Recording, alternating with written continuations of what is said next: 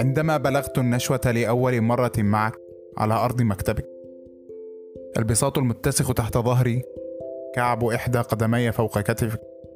أطلقت لنفسي عنانها وصرخت بملء فمي صرخة مدوية ممتدة لأن مكانا ما في عقلي في الأعصاب الدقيقة التي لا تزال قادرة على التفكير.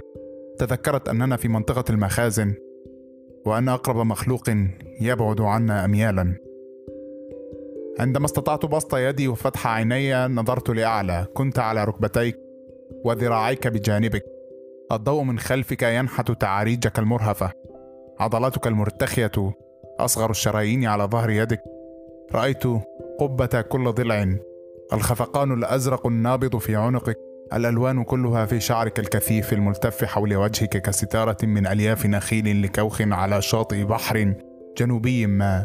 مع النبض المستعيد لهدوئه تذكرت حكاية أقرأها تفسر صرخات النساء عند بلوغهن النشوة.